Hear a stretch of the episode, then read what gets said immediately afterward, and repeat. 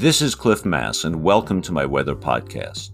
Each week I talk about current weather, provide a forecast for the weekend and beyond, and give you more details about an interesting weather phenomenon.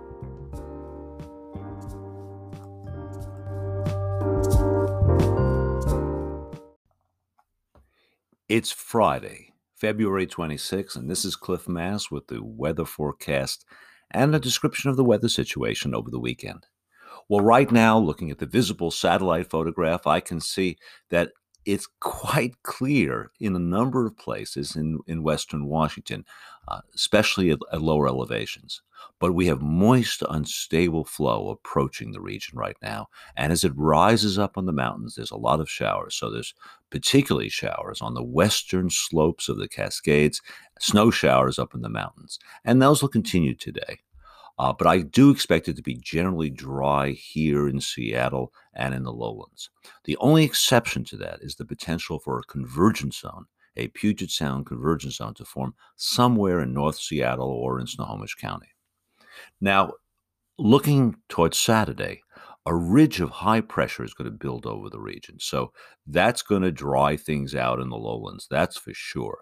There could be some residual showers in the mountains and clouds, but I expect it to be generally dry tomorrow.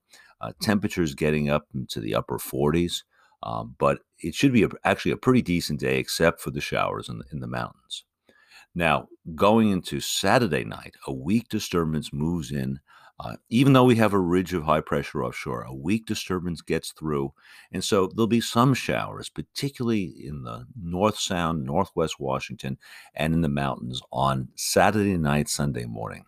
But I expect that disturbance to move through, and I th- Sunday should be generally dry in, in the lowlands, and I expect even in the mountains there'll only be a few scattered showers as we get into the afternoon. And then on Monday, well, that high pressure is still floating around, and I expect a, a generally dry day. Uh, let me talk a little bit about the snow situation. Um, we have gotten quite a bit of snow the last few weeks. And if you look at the latest Snowtel observations, these are mountain observing stations where they measure snow depth. Much of the region is about one hundred forty percent of normal. That's the mountain snowpack is about one hundred forty percent of normal. So we, we're up there. So it's we're really doing quite well in terms of snow, which should not be surprising considering that this is a La Niña year. Now, there is a downside to all the snow, and that is the avalanche danger is relatively high. And uh, the Northwest Avalanche Center, which is really quite excellent, is, is going for substantial av- avalanche risk in the Cascades.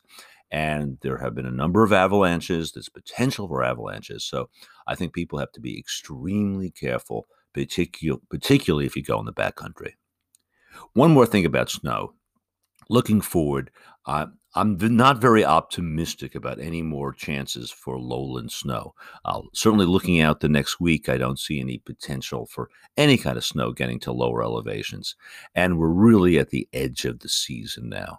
Um, you know, you can get snow a few inches into the first week of March.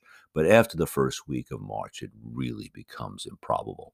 Uh, we have had a few snowfalls in April, but you know they don't happen very often. And when they happen, it's only about an inch. So I suspect, looking at the models now, the lowland snow season is over.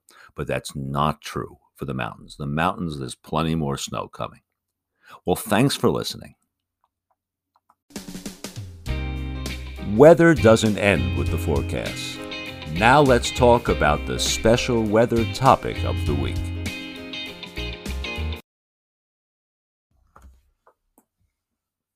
Let's talk about Texas. The situation there has ended up being one of the great weather disasters of the past several decades. Um, several dozen people have lost their lives in Texas because of the cold and, and the wind and the, and the effects. And the economic costs are now estimated to be as high as twenty billion dollars, which is about the same as Hurricane Harvey. Now, during this event earlier this month in Texas, temperatures dropped from around eighty degrees Fahrenheit early in the month to the single digits over just a few days. Now, if you examine the weather and climate data of Texas, which I've done, it is clear that this region suffers from frequent large temperature declines in winter. Why? Why does this happen? It turns out that the geography and location of Texas makes abrupt temperature swings inevitable. And that's what I'll talk about in this podcast. The essential reason is about geography. It's all about geography. Texas is on the edge of the Rockies. In fact, the state is on a big incline uh, from near sea level on its southeast side around Houston and those in the Gulf to several thousand feet of elevation as you go to the west and the northwest of the state. Now, taking a much broader view, Texas is on the western side of the Great Plains. And at its location, it has a clear shot with no intervening terrain all the way to the Canadian Arctic. So polar air, driven by high pressure, can move unimpeded from the Arctic straight southward into Texas. On the other hand, air from the warm Gulf of Mexico, air that's been over the warm Gulf of Mexico, can easily move northward into, into eastern Texas. The other thing I want you to consider is the latitude of Texas. Cities such as, such as Houston, and even going further north, are really far south. Um, Houston is well south of Southern California, well south of San Diego, and roughly the same latitude as Orlando, Florida.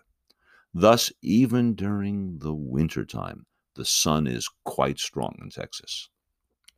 Finally, Texas is isolated from the mild air of the Pacific Ocean that moderates our temperatures here in the West Coast.